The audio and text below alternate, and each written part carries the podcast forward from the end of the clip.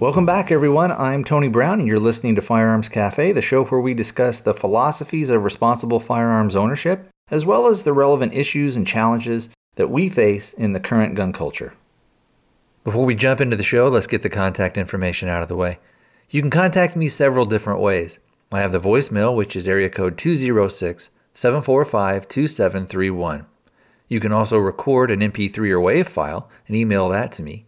If you're not comfortable with recording an audio message, please feel free to contact me via email, and I'll read your comments out on the next show.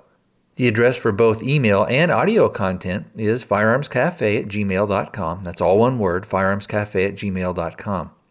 I also have a Facebook listener page, a Twitter account, and a YouTube channel. There are buttons for these at the website, which is firearmscafe dot com, so please go there and click on these buttons and like me on Facebook, follow me on Twitter, and subscribe to me on YouTube. They are all free. If you would like to support the show financially, at the website, there is an Amazon search box. If you use it, Amazon will give me a finder's fee on any products that you buy at no additional cost to you. I also have a donate button through PayPal. I'm looking forward to hearing from you soon. Thank you for spending your time with me and listening to the show. Hey everybody, what's going on? Today is Sunday. It is the twenty-sixth of April, two thousand fifteen. On the show today, it's going to be a little bit different. I'm going to take you on a ride with me in the truck, the first set of uh, remote audio or out-of-studio audio that I have is when I went out to the desert and shot my A R fifteen that I had recently built for the first time, and sort of some of my impressions with that. The second set of clips has to do with when I was coming back and going back and forth in between Appleseed and sort of what happened with that. So I hope the sound quality is uh, listenable enough. And I will come back and talk with you guys some more after the clips are done.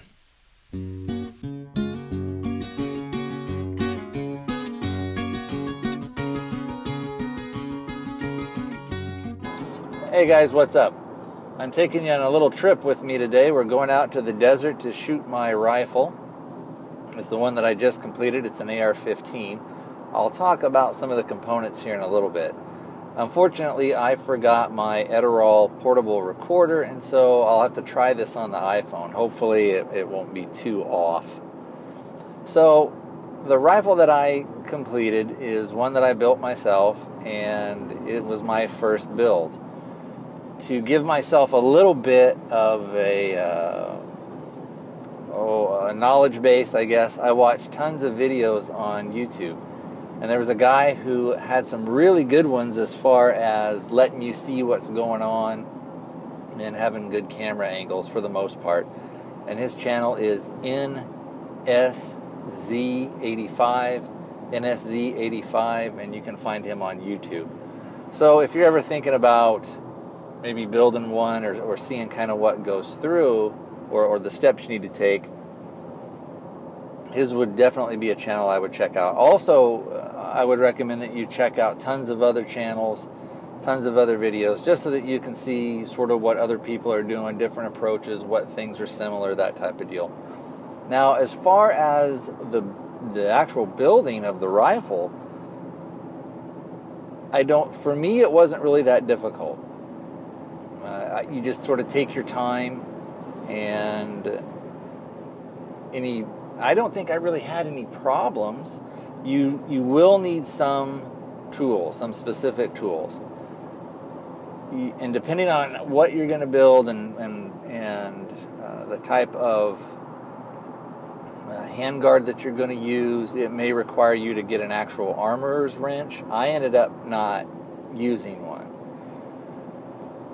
Now, well, and I'll tell you why here in a second. So, The um,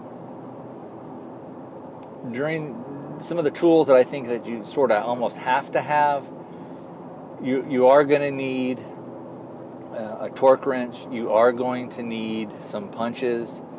You are going to need what they what they call vice blocks.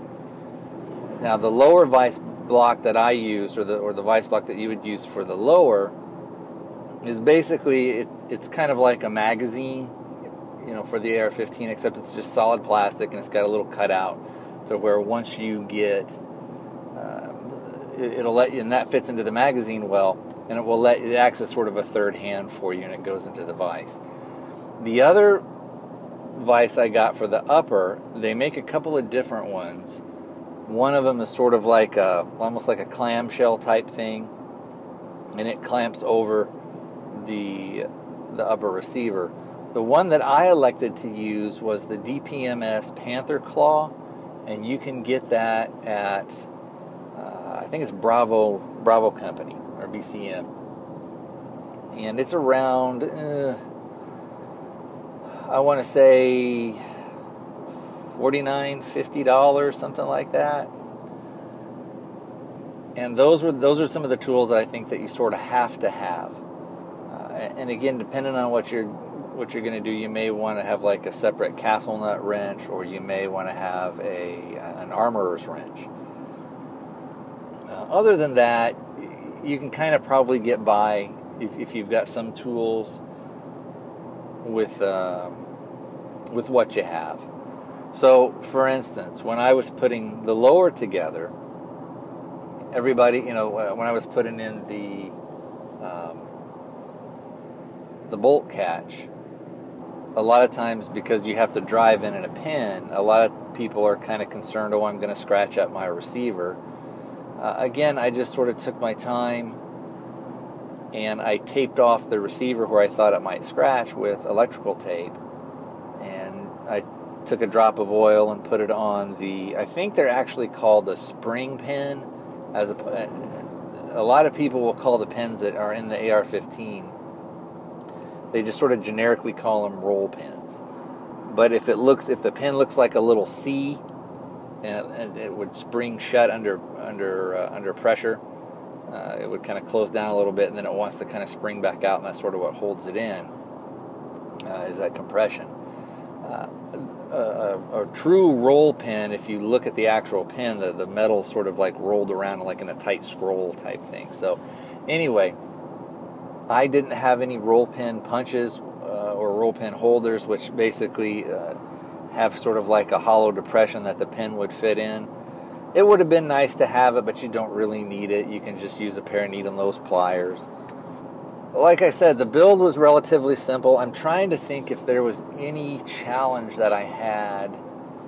And I think part of the reason that I didn't have any challenges was I watched so many videos, and I saw what could go wrong. Or people would say, oh, a lot of times if you'll do A, B, and C, so if you'll put a little oil on the pins, if you'll, you know, just make sure that all your holes and all the things are um, are clear and there's no burrs and things like that. So you avoid a lot of the you avoid a lot of the problems that way.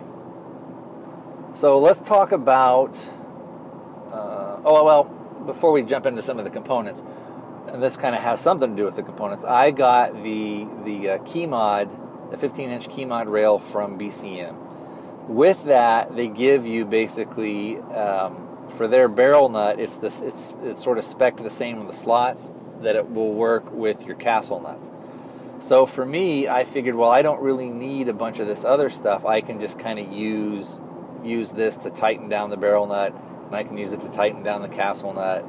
Uh, on the lower receiver. So anyway, some of the components that I have, will start with the lower, kind of what stuff I used for the pistol grip. I used used a Magpul uh, pistol grip for the um, buffer tube or the ex the receiver extension. What I did was I just uh, I got I think I got like a six position, and I made sure it was just mil spec. And I made sure it was made out of the materials that I wanted. Uh, so if, if you're not too wrapped around the axle on that, you can, you can probably find one. Um, one thing I think you do, or you're supposed to do, if you want everything to fit well, is go with the mil spec, mil spec stuff, excuse me, rather than the uh, commercial stuff. Don't mix and match, I guess. If you go with one, stick with one. If you go with the other, stick with the other. I think most stuff out there nowadays, most people just tend to go with the mil spec stuff. So anyway, other parts that I got for the lower, for the uh, buffer, I used a Spikes Tactical heavy buffer. Uh, I don't know if that's if I could maybe go with something lighter. I don't know. Uh, I'll have to see once I once I shoot the rifle. Uh, For the springs, I used a, I just got that, that stuff from Damage Industries. I got their silicone spring. Uh, for the back plate, I got a quick detach back plate also from Damage Industries. The stock was, again, Magpul. Uh, I think it's the C T R. I, I I don't even know the name of this stuff. They've got so many names. But it's kind of just sort of the, the one that everybody gets, uh, which is, is a, uh, seems to be a decent stock. Uh, what else for the lower? Oh, on the lower parts kit, I went with uh, C M M G. Eh, that's a, too many M's there. I went with C M M G. I went with their lower parts kit.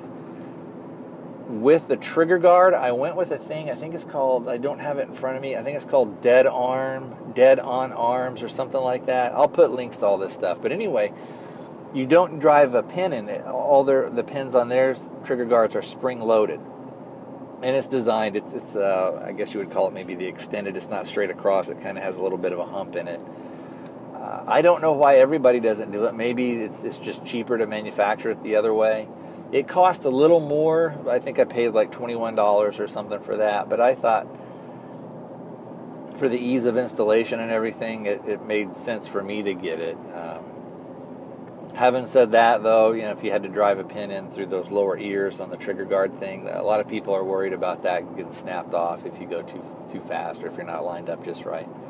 But, uh, again, not that big a deal. And if you are worried about it, there are, are alternatives out there. Again, that... Um, I think it's called Dead On Arms is the company that makes that little trigger guard. So that's it for the lower. I don't think um, there was anything else that I used uh, that didn't come as part of, of one of the uh, the kits that I would have that I would have used on that. All right, so let's talk about the upper.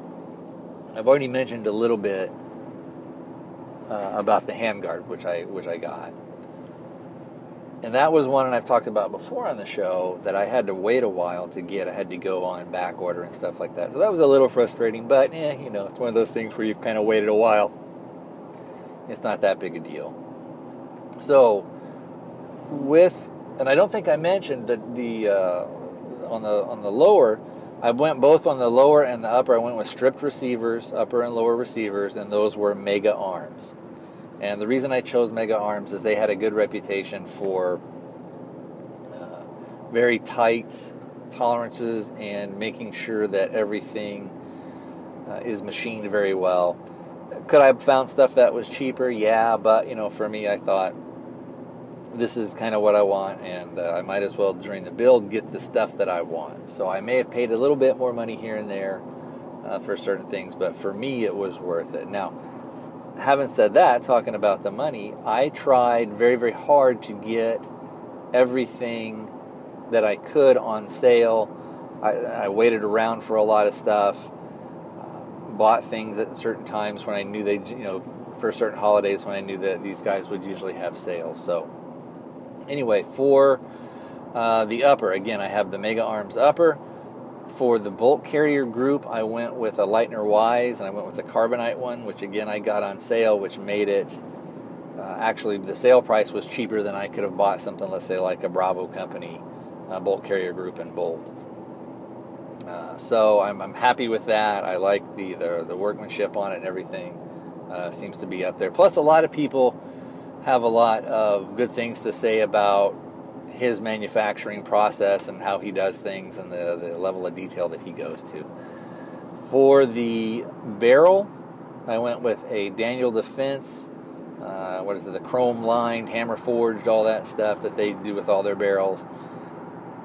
I got the one where the gas uh, block on there with the lower glass, excuse me, lower gas block, and that would actually be it's pinned to the bottom. It isn't done with the um, the set screws, uh, where a lot of times the gas block will clamp onto the barrel.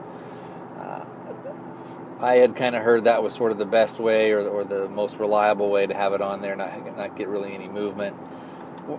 Whether or not that's true, that's what I kind of believe. So uh, that's one of the reasons I went with them, and plus they're a good company. It's got the M four feed ramps, and those are polished as well. So with the flash hider, I just went with an A two flash hider. For me, that I, I don't know that, that maybe at a later date I'll, I'll put something different on there, but I just went with the A two. Um, I bought a dust cover from uh, Modern Musket that just has Modern Musket engraved on it, which I, you know, I, I like that. I like their company. I like what they're trying to do. Now, when you buy the cover from them, you don't they they don't give you the C clamp or the the rod that the dust cover rests on, or the spring or anything. And I ended up getting those from uh, Damage Industries as well.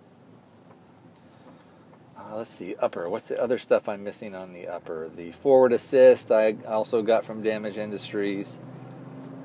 Um, what am I missing? Oh, let's talk about the key guard. Or the key guard, good heavens, it's the key mod hand guard from Bravo Company. So like I said before, I got the fifteen inch, and installation of it went pretty well. Again, I made sure to read all the instructions. I also made sure to watch several of the videos that are out there of people that bought them and installed them, and, and what they did. My installation went pretty well. I was able to torque down, once I got the barrel nut on there, torque down and everything, and when I went and got the uh, uh, the gas tube and all that stuff. Oh, speaking of the gas tube, I just went with uh, just like a regular gas tube, again from Damage Industries.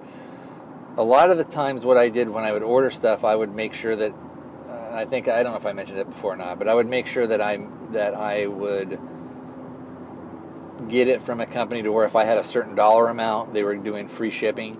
And so a lot of times I would order as much as I could from a certain place, and then, then benefit from the free shipping. A lot of times if you go over fifty dollars, sixty dollars, or sometimes ninety dollars to get free shipping, which isn't really that hard to do when you're kind of sourcing out all these components. Um, let's see. So going back to the installation. On mine, what in the instructions and what one of the videos had said, they talked about, was that sometimes what you have to do is you have to heat up the metal, because the tolerance of the handguard going over that barrel nut is, it's very tight. So that's what I ended up doing. I also had to take a, uh, a ball peen hammer and a little a block of hardwood that I had around, and I used that to Uh, tap, very slowly tap the handguard over the barrel nut, and had it meet up with the receiver. I like how the installation goes with that. I think they've they've kind of have really worked out all the bugs on on that stuff, and I think a lot of the stuff maybe you're going to see in the future, you're not necessarily going to have to really index that barrel nut anymore for certain things. Um, I torqued mine down to, I want to say, the instruction said between like forty and fifty, so I went down to forty-five and uh, on the actual barrel nut. And I tried to torque everything that I could to specs. Uh, so again, you would want to have a, uh, a torque wrench, which you can pick up at Home Depot or Sears for a relatively cheap price. But I, I, I've got a couple, uh, so if, you, if you've got a, a section of tools, you're going to do okay.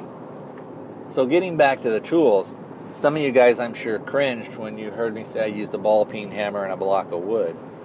I didn't have one of these soft face hammers like a brass face uh, or one with a polymer thing. So what I ended up doing was I took my ball peen hammer and I wrapped the face of it in electrical tape. Um, and then on things where if I was going to come into contact with certain things, uh, it, it seemed to work. I, you know, the um, and I also on the receiver on certain parts, if I was worried about scratching it, I just taped it up really well, and so I, I didn't really have any major gouges or scratches. Now, I know over time the rifle is probably going to get some gouges and scratches on them, and that's just sort of the uh, kind of the price of doing business, I guess, so to speak.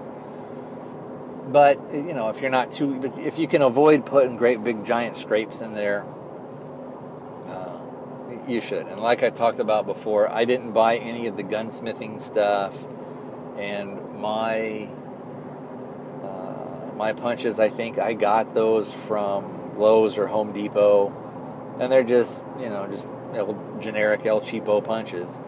Uh, in fact, I think I originally picked them up so I could have stuff to work on the Glock with. So, and I found that you really, I really only used, I've got three punches, and I really only used the two. I think I used maybe the majority of the time. I think I used maybe the tiny one that I have, but I didn't use it as a punch. I used it basically as a, a, a placeholder when I was putting stuff together a couple of times. So.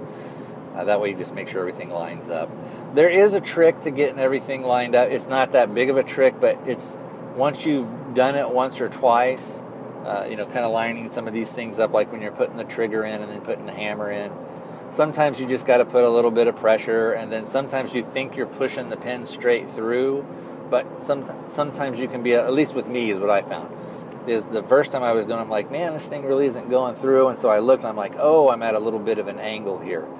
And so, you, again, you just, if you take your time, everything goes together and, and comes together pretty well.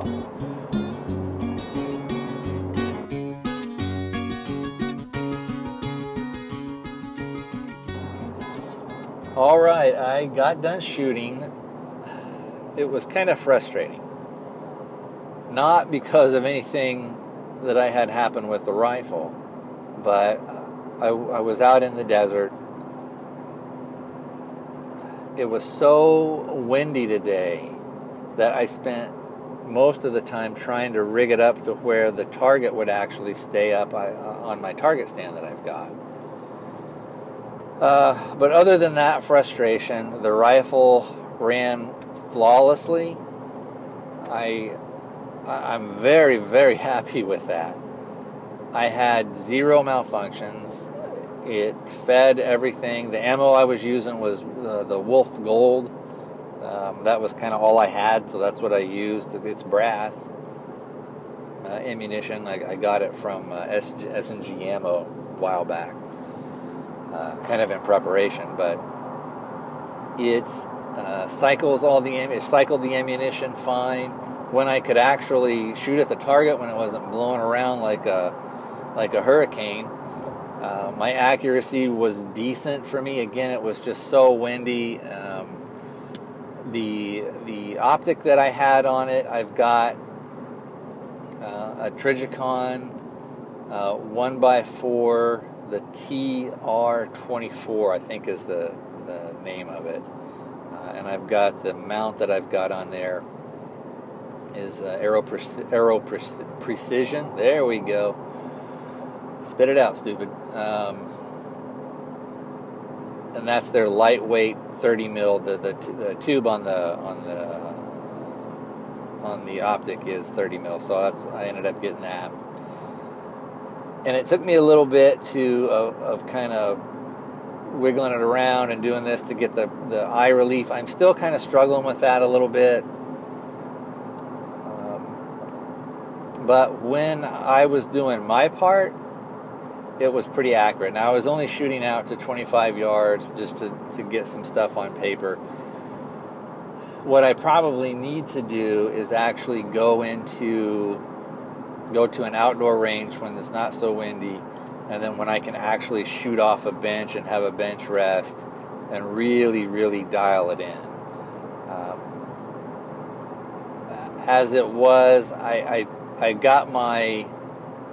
Uh, elevation right, but the windage, I think I'm a, I'm still a little off to the left, but it was so windy and I was getting so frustrated that I was just like, well, the rifle functions, and uh, that's that's good enough for me uh, for right now. I accomplished basically what I wanted to accomplish with that. Uh, so like I said, no failures to feed, no failures to eject.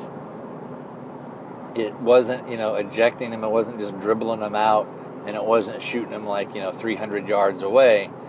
Uh, I was able to recover pretty much all the brass that I shot. I shot about, I want to say, probably eighty-five to ninety rounds, I think. Um, like I said, I would like to have shot a little bit more, but eh, sometimes when the conditions aren't exactly ideal, your, the frustration level rises, and then, at least with me, it's like, well, if I'm, I'm a little too frustrated, so I'm not really going to get anything out of it. I don't want to just do a bunch of dumb mag dumps or anything like that and just waste ammunition. If I'm going to shoot, I actually want to try and get something out of it. So, uh, overall, I am extremely pleased with, with the rifle. I do have that Aimpoint Pro that I bought a while back.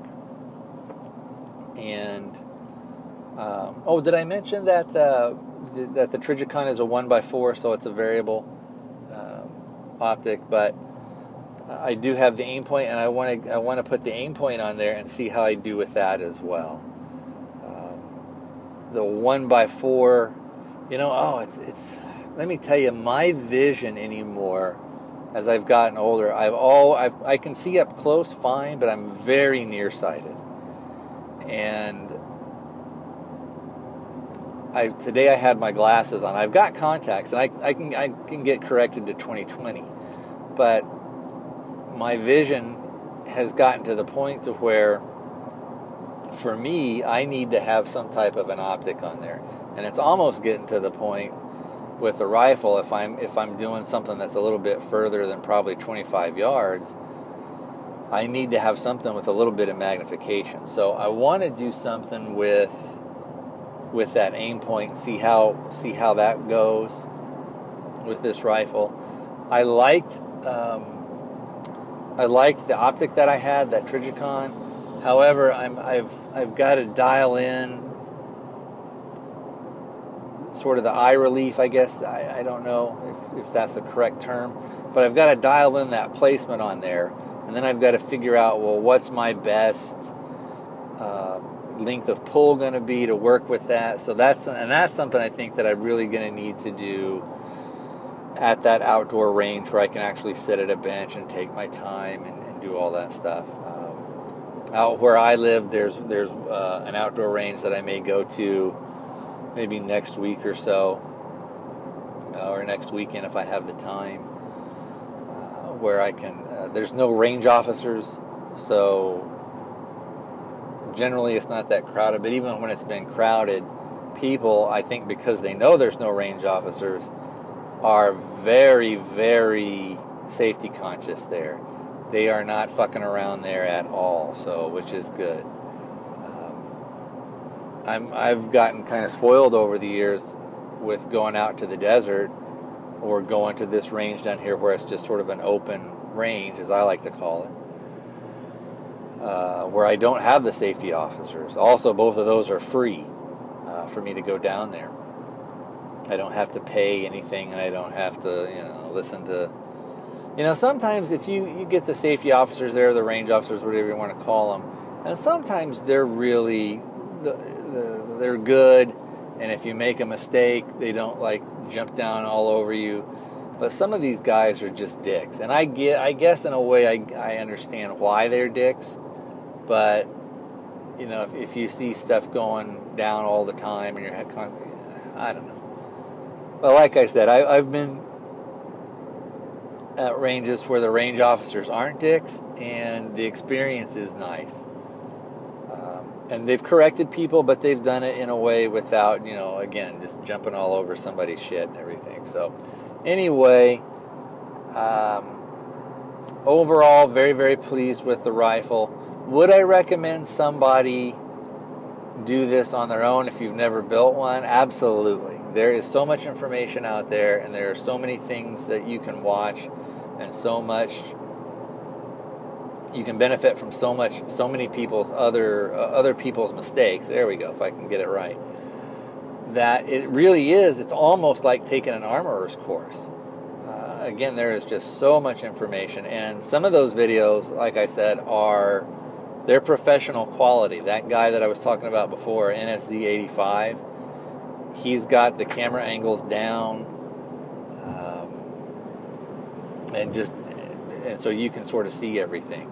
I, a little bit of kind of behind the curtain stuff, I was going to record some of my stuff, but being on, that it's the first build and everything, I, I felt, well, you know what, I don't want to I want to concentrate on the build, take my time with that, and I don't want to worry about camera angles or trying to do something to where I'm not giving myself every advantage that I can that I can give me uh, to do it correctly and do it correctly the first time. So I started filming it, and I filmed part of me putting in the bolt catch, and I thought, ah, you know what, you're not concentrating on stuff, you're worrying about the camera angles and stuff too much, so I just clicked it off and said, maybe if I if I ever do another build or something like that, or um, maybe I'll film it that way, or, and I, I don't know, you know, I don't know if I'll ever kind of build another one again. I you know, I, don't, I kind of got all the stuff I want on this one, um, meaning like a full build. You know, one of the beauties of the of the A R fifteen is that I'll probably definitely do another upper build. Um, so if I wanted to go with, let's say, like a three hundred blackout or something like that, which I may do, I may slowly over time, if I can find some stuff like just dirt cheap that's still decent quality, I may go ahead and try and do that uh, three hundred blackout.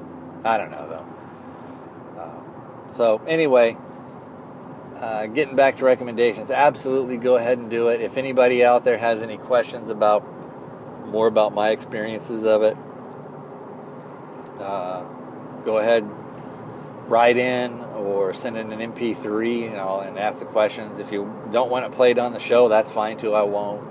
Um, but uh, every everybody has to learn, just like me. I'm learning stuff all the time. So, anywho, I will keep you guys informed as the progress with it, as I do more more stuff with it. Uh, I did throw up a few pictures on Facebook. If you go over to uh, my Facebook page, I think I popped some up on there, um, and you can see just, I, I think I only did like maybe three or four pictures, something like that. So anyway, uh, what else going on? I've got the Appleseed thing coming up this weekend, which I'll try and take my recorder with, but it may be one of those things where I'm going to want to concentrate on what I'm doing, that I may record on the way out there and then during breaks and then on the way back. I don't, I don't know. We'll see. All right, this segment or this part of the show is done.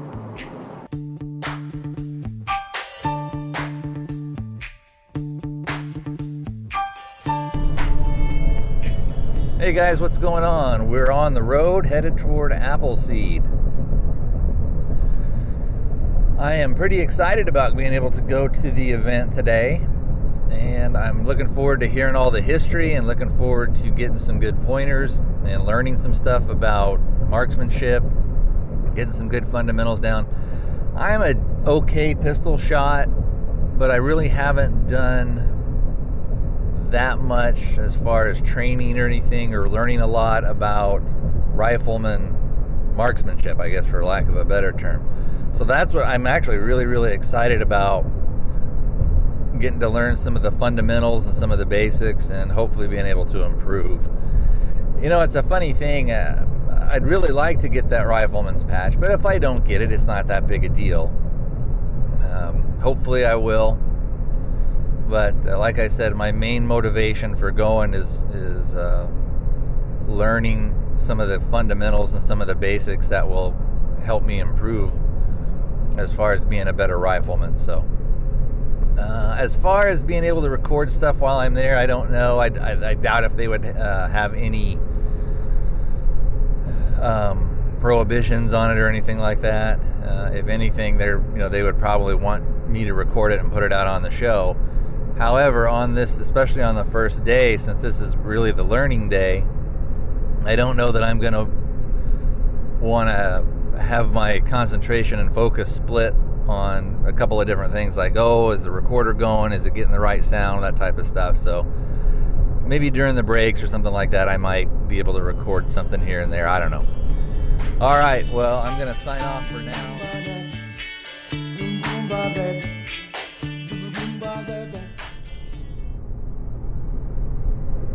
All right, my friends, I have completed day one of the Appleseed event. We went basically from oh, like eight fifteen to about five forty-five.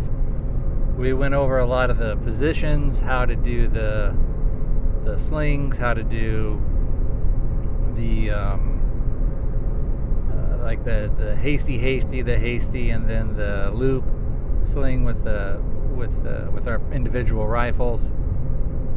We actually started off kind of in the prone position. We started off doing a uh, redcoats target, and uh, then at the very end uh, today we also did another redcoat target to see how we improve. I was able, the highest when we first got there and did the redcoat for the first, the highest I was able to go and put three rounds in was the two hundred yard target. At the end of the day, I was able to put in uh, three rounds in the four hundred yard target.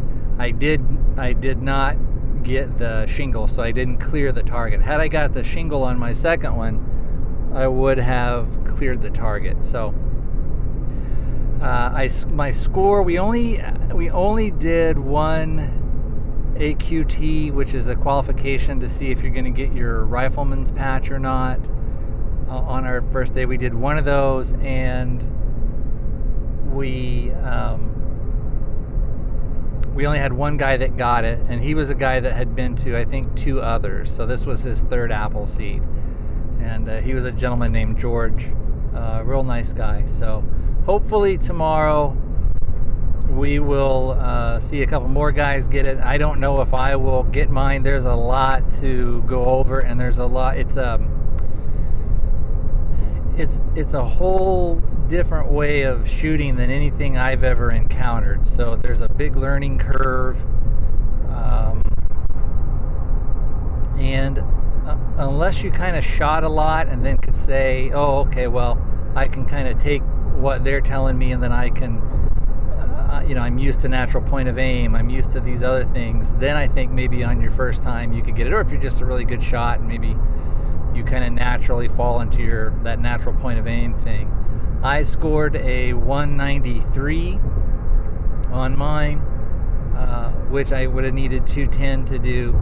So we'll see tomorrow. I think we're going to probably do a lot more of the uh, A Q Ts. I'm sure we'll uh, we'll do several of those. Hopefully, I'll be able uh, to get those.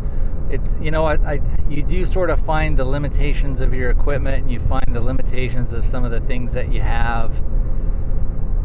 Um, with my actual scope rings and with the uh, scope that I have, it actually sort of sits a little too far back. I tried to adjust it far as far forward as I could, but I'm still getting a lot of that parallax.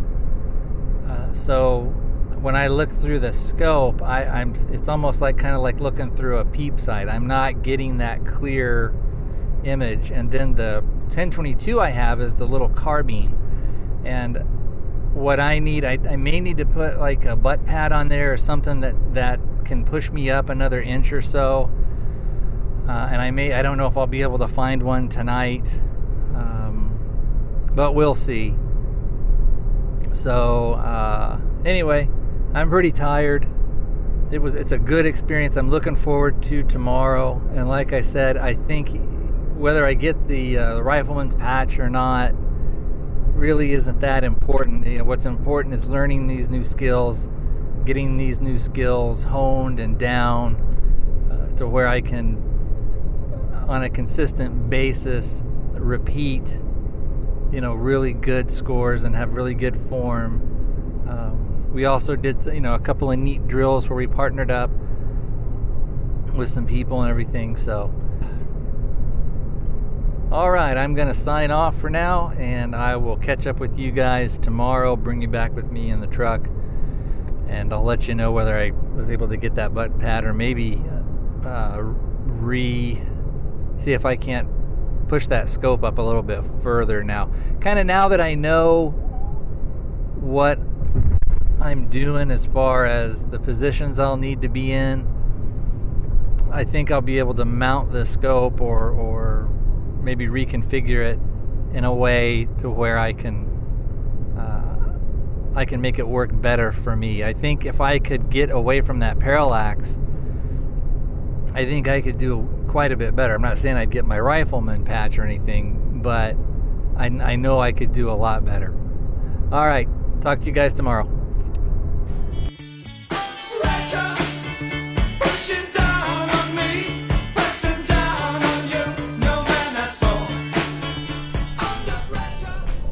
Hey guys, I'm back with you. It's the start of day two in the truck again, heading out towards the range. I don't know how much I talked about. I was so tired yesterday. At the end of the day, I don't really know how much I talked about it. So if this is a repeat, I may edit it out. I don't know. Anyway, it takes about, from where I am, uh, I live in the, the Phoenix area, and pretty much the range is on the complete other side of town from me. I mean, you can't get further away, I think. Uh, but the range, I don't think I talked about. The range is a decent range. It's nice. Uh, where we were, we had pretty much the range to ourselves, and I think it's going to be the same uh, today. Now, I overheard the guy, uh, our our shoot boss, talking to one of the staff, and he was saying something like, "Oh, when you guys close tomorrow, which would be today, we will uh, after two o'clock we may go over and use this other section of the range," which. Mm, It's kind of going to be a pain in the butt if that's what we do, because everybody has all their stuff, so we're going to have to schlep it all over there and do all that other stuff. But anyway, one of the things I wanted to talk about was, I I can't remember if I mentioned it or not. If I did, anyway, I'll I'll be quick about it. With the, I was using my Ruger ten twenty-two, and I'm using a scope. I just can't. My vision is so bad now, and I don't have the I, I'm gonna need bifocals for shooting so I can see that front sight. I can actually see the the targets down the way, but my uh, distance vision has gotten so poor that I can't focus on that front sight on even on the rifle. So I mean, I can see it, but it's blurry, so I don't get that real good, clear, crisp picture.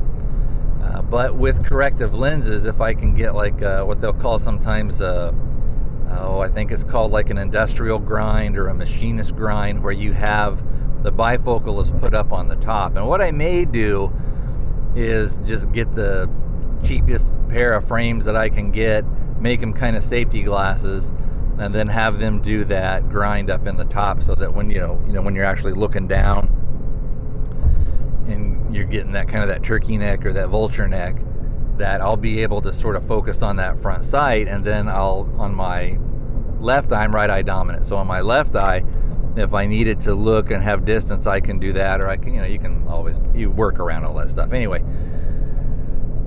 the scope that I had, I couldn't push it far enough forward, and since it's the small little carbine version of that ten, Ruger ten twenty-two, it doesn't have a long enough length of pull for me, so I was getting pretty bad parallax through the whole thing.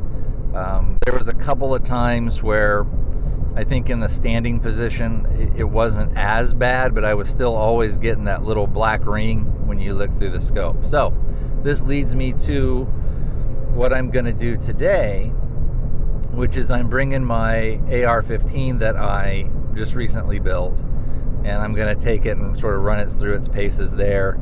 And I kind of went through and set it up, and I actually, looking through the optic that I have on there, I don't get any of that parallax. So uh, also, you know, with the A R fifteen, I have the adjustable buttstock on there, so if I do need to kind of adjust it, I can do it quickly and uh, all that stuff. So anyway, I I may talk to the guys today about letting me record just a few sound bites, and it may just be one of the string of fires that we do. So, and then I, I'll probably have to do uh, a little bit later, do some editing. So I don't know how long that stuff will be, but it'll be a, a couple little things that I'll drop in.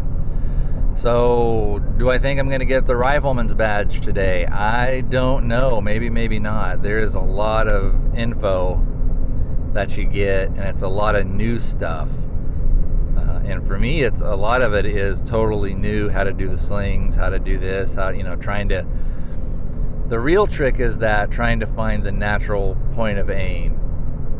And if I can get that down, I, I can tell I kind of... sort of go in and out of that a little bit, and if I can get that down, I tend to do pretty well. I have pretty good groups, and I can usually get in the scoring. So if I can do that, and if and once I get the uh, the A R dialed in, I think I'll be able to have a decent score. Whether I'll, I'll be able to get that rifleman score, I don't know. Um, I talked about the gentleman uh, yesterday who had gotten his. He was the only one who got it. And uh, but that was, I think he was saying that this was his third Appleseed, and what he did was a lot of dry fire practice where he would lay down on the floor at home and, you know, go through the positions and do tons of dry fire and practice. And he said that that really, really helped him quite a bit. So, so I'm going to go ahead and sign off for now, and I'll talk to you guys later.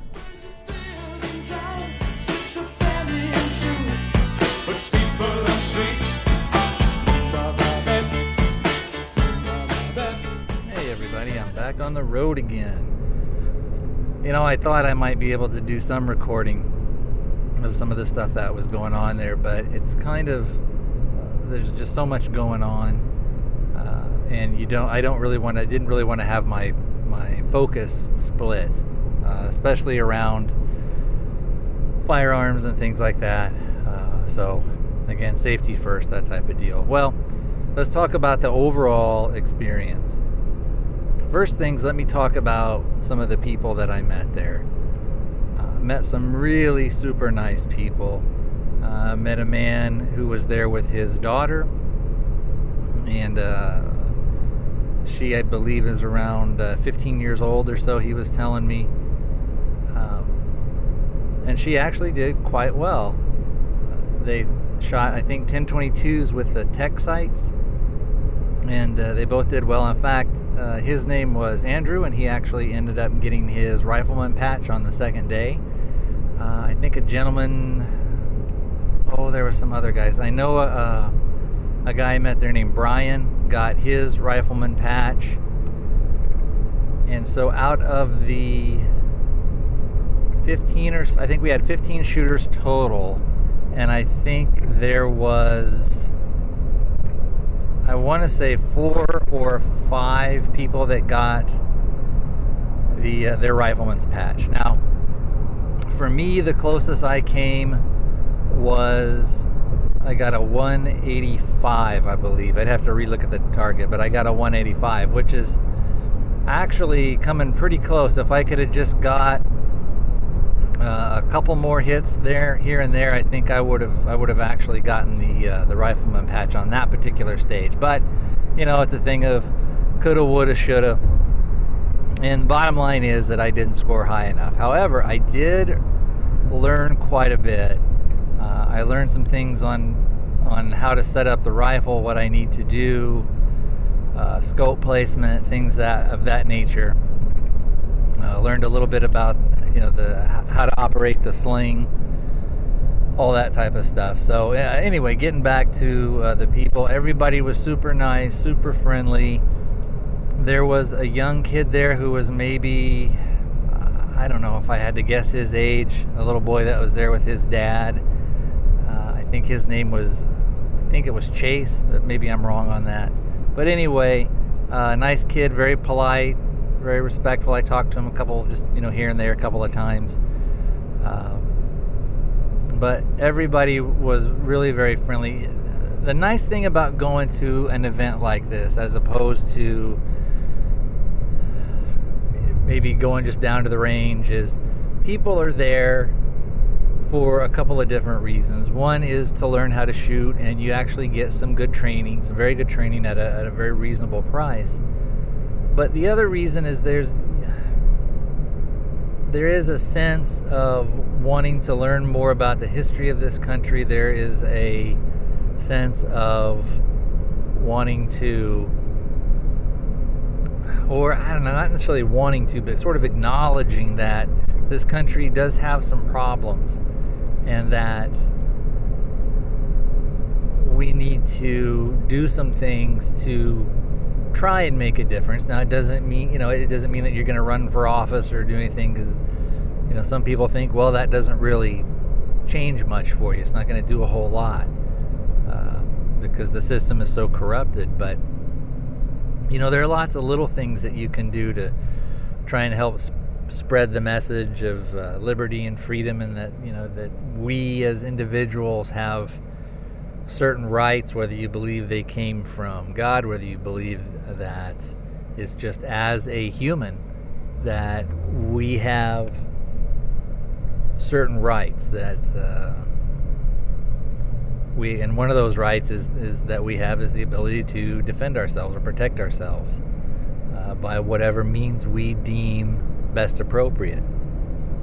Uh, so anyway, would I recommend this program? And I absolutely would. W- when I get home, I think I'll do a little bit more detailed stuff on what I think, it, it, from my experience, what I kind of wished I would have had, and some of the, the some of the um, preparatory things, or or kind of like a pre uh, a pre checklist of, of what you could do. Uh, we again started, you know, right around like eight thirty. By the time we got out of there, it was about, oh, I guess by the time we were done, it was about probably five o'clock ish, and then we helped clean up a little bit. Now, one interesting thing that we did at this particular range, which is the Joe Foss Range out in Buckeye, Arizona, they had a two hundred yard range, and so what we were able to do is me and four other guys were able to go over there uh, because we had center fire center fire rifles with us. There we go. And we were able to shoot standing at two hundred, and then again seated at two hundred yards. Then we brought the targets in uh, to actual one hundred yards, using the, you know, the, the silhouette that would be appropriate for one hundred yards. We brought that in and uh, shot that prone. And, you know, it, what it teaches you is, you know, when you're shooting at that twenty-five yard mark, you've got your your rounds are going basically pretty flat. Um, well, they're they're actually going kind of the start of that arc. So, but anyway. Um, so what it really showed in that long distance shooting was how the arc, how the, the, the, the bullet path, the arc of it, and how if you're shooting it, you're kind of shooting up, for lack of a better term, at that, and it's going to sort of hit that twenty-five yard mark, and then as the, the bullet arcs up, it goes high, and then it drops down, and you get the,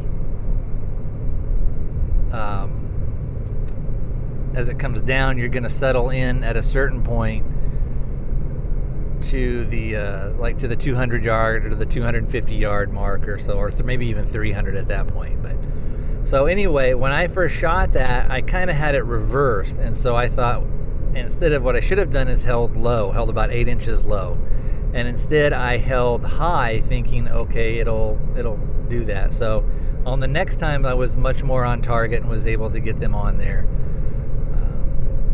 Now, having, uh, is is there much of a difference between shooting the uh, simulated distance on the A Q Ts and on the redcoat things and shooting at the two hundred yard? And there is. I mean, your groups are going to open up uh, quite a bit more, but it's it's kind of proportionate, I guess. Uh, so I think you can learn some really good fundamentals on those A Q Ts.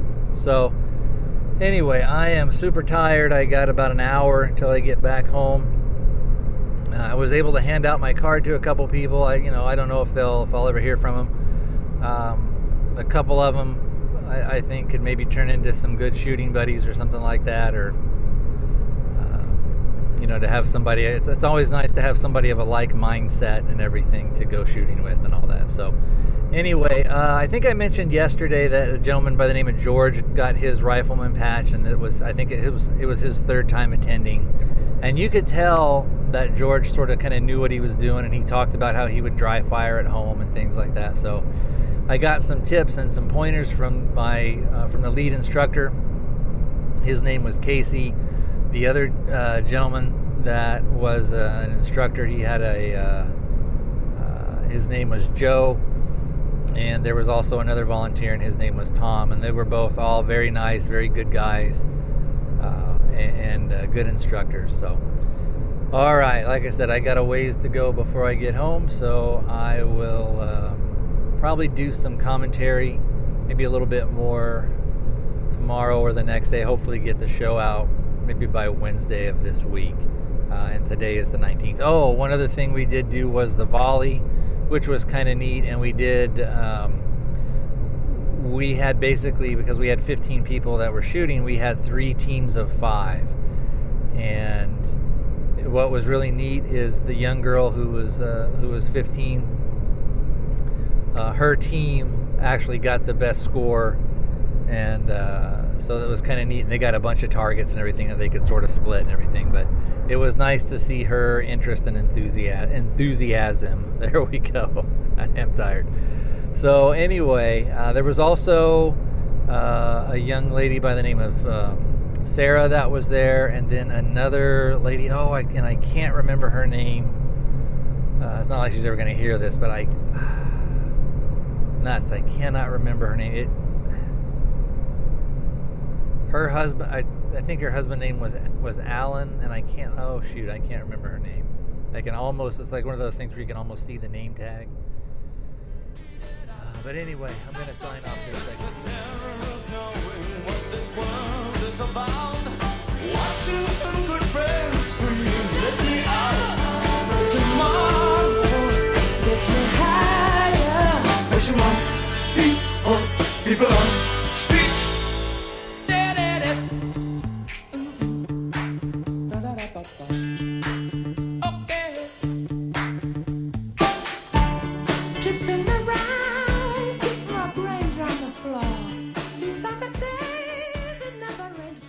Hey guys, I hope you enjoyed the ride-along audio there. Hopefully the sound wasn't too bad. You know, I went back and I looked at the first A Q T that I did on that first day, and I actually scored a lot better than I thought that I did. Once I sort of learned how to score the sheet, I actually scored a two oh seven, so I was very, very close. I was basically just one more hit uh, on target. And I think I had one, a couple on there where I actually dropped them and, and didn't score. So if I had gotten just one more, I could have got that rifleman patch. But oh well. Uh, as I said in the in the clips, and as I've had a little bit of time to sort of reflect on it, I, uh, I I was able to see some of the problems and some of the things that I was doing. I think I'll be able to correct those at the next uh, Appleseed that I attend.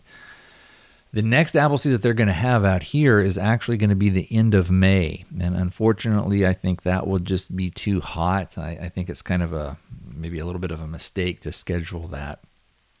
The uh, the Appleseed that we did on the eighteenth and nineteenth, it was uh, the, the first day, it was actually pretty windy. So you didn't notice the heat as much. Uh, we were actually able to, at our range, be in a covered, it, it was covered. So most of the day we were in the shade, but then toward the latter part of the day, uh, as, as the sun progressed through the sky, our shade sort of moved back and we were actually in the sun, and it, it did get a bit warm. The second day, uh, there wasn't much of a breeze, and so it was a little bit warmer. And actually toward the end of the day, it actually got, you know, what you would term a little bit hot. When we, I talked a little bit about going over to the, I guess you would call it like the known distance range, where we, we shot at the two hundred, then at the one hundred. And that was an interesting experience. But again, it was, I, I don't know. I mean, in hindsight, I'm glad, I guess I'm glad that I did it. It was nice to have that experience, but I wonder if I would have done a little bit better on my, on the last A Q T, which I, I, I think I shot at like one, I can't remember what it was, uh, one eighties or one nineties. I can't remember. Um, but I think I, I probably, it would have been better had I just sat over there and kind of rested and maybe got got a little bit better hydrated and stuff like that. And again, I'm not saying, oh, then I definitely would have got that rifleman patch and, and that type of thing. Uh, the bottom line with that is that I know that there were some things that I was doing that was not helping me in, in getting the, the groupings and the shots that I needed. So, but I do have, I think, some of the, what's the word I'm looking for? I have some of the, the baseline skill set, I guess I have, I've, I've, I've been given a little bit of training. And so now it's time for me to go practice what I've learned. And I think that in doing that, I think that I will have a much better shot of it. So anyway, I probably, I think that the next one, I don't think they really do them out here in the summer. Uh, the next one that I plan on attending, I know there's going to be one, I think in September, but I am not sure. I'm going to try and pull it up here on the computer while I'm talking to you. And uh, I think there's also going to be one in November. Uh, sometimes September's out here can be pretty nice. Um, let me look at them. Actually, there is a, there's, uh, I'm looking at the schedule now. There's one in May, which I won't be attending, and that's going to be the end of May, and that's out at Buckeye at the same range that I did. There are some summer ones. There is one in June, and there's also one in August. And people may say, well, holy cow, why would you do that? But those are up north in Flagstaff, and the, they're up there. The temperatures will be cool. Uh, even during the, the summer months, it doesn't get it doesn't really get hot up there. You're just higher up in elevation. So I, I don't know that I would maybe run up there and do that. I might. It might be a, a kind of a fun weekend to have my family go up there, and they can kind of goof around while I'm doing the Appleseed event up there. I don't know. I I don't know if I'll do that there or not, but anyway, uh, that's, that's at the end of August. Uh, like I said, they do have one back in Buckeye in September. They've got another one, uh, in October. Uh, and again, you know, out here, the October months can be sometimes, depending on, on just how or how the weather is treating us, it can be actually pretty hot.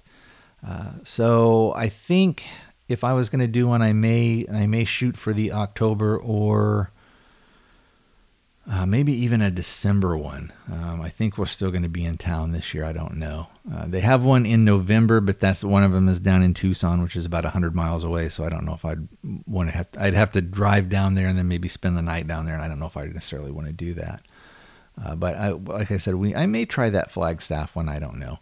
Uh, it would be kind of fun to go up there and shoot.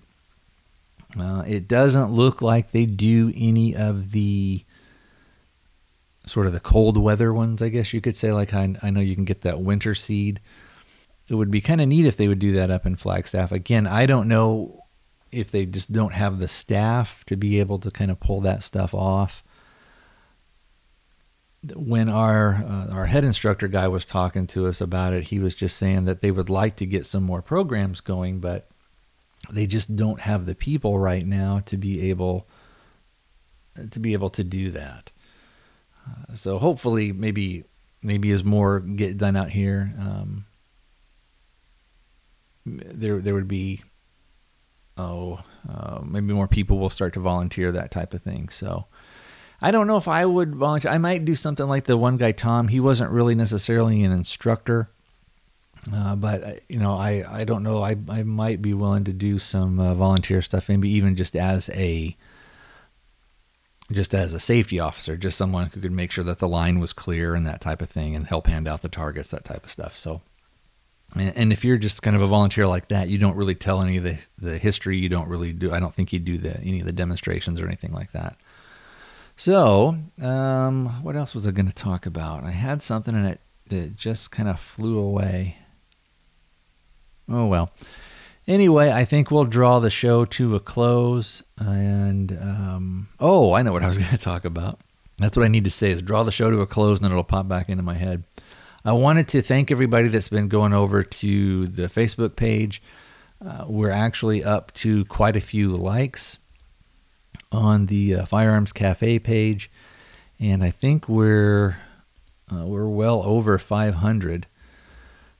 So actually, I just pulled it up, and it looks like we're at about six hundred thirteen, which is way more than I ever thought I would ever get. So hopefully that will translate into a bunch of new listeners. And if you are a new listener and you would ever like to contact me or have something for the show, whether you want to do an email or an audio file or something, always, you know, please feel free to send that in. I, I try to check Facebook as often as I can for messages and things like that. If if you do it that way, or if you go over and actually kind of post on the uh, on the listener page uh, for Firearms Cafe. But if you the probably the best way to get an actual response would be to send in that email or the audio file, especially if you want something played on the show. So anyway, like I said, this time we will sign off, and I do have some other stuff to talk about about Appleseed, but I think I'm going to try and wait until if I can get Brian and Nick on the show and uh, and talk about some of that, so I can get some of their perspective on it as well. All right, guys, I will talk to you next time.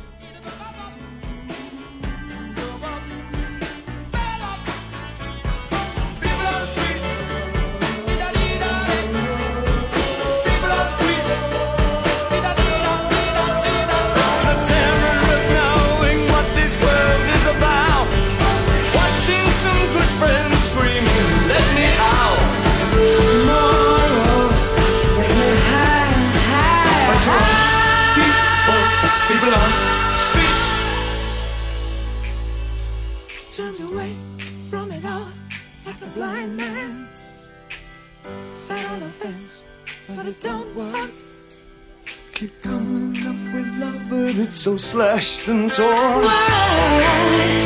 Why?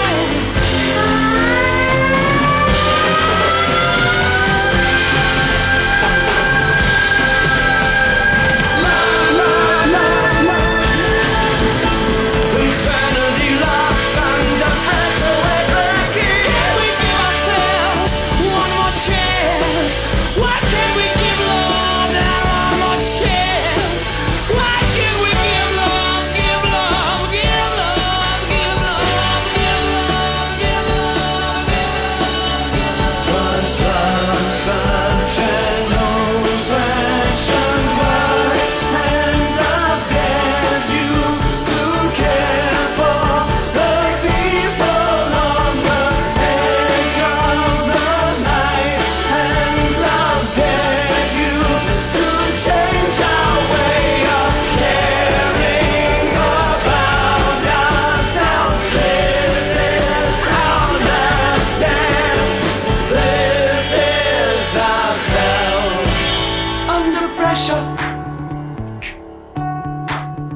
under pressure.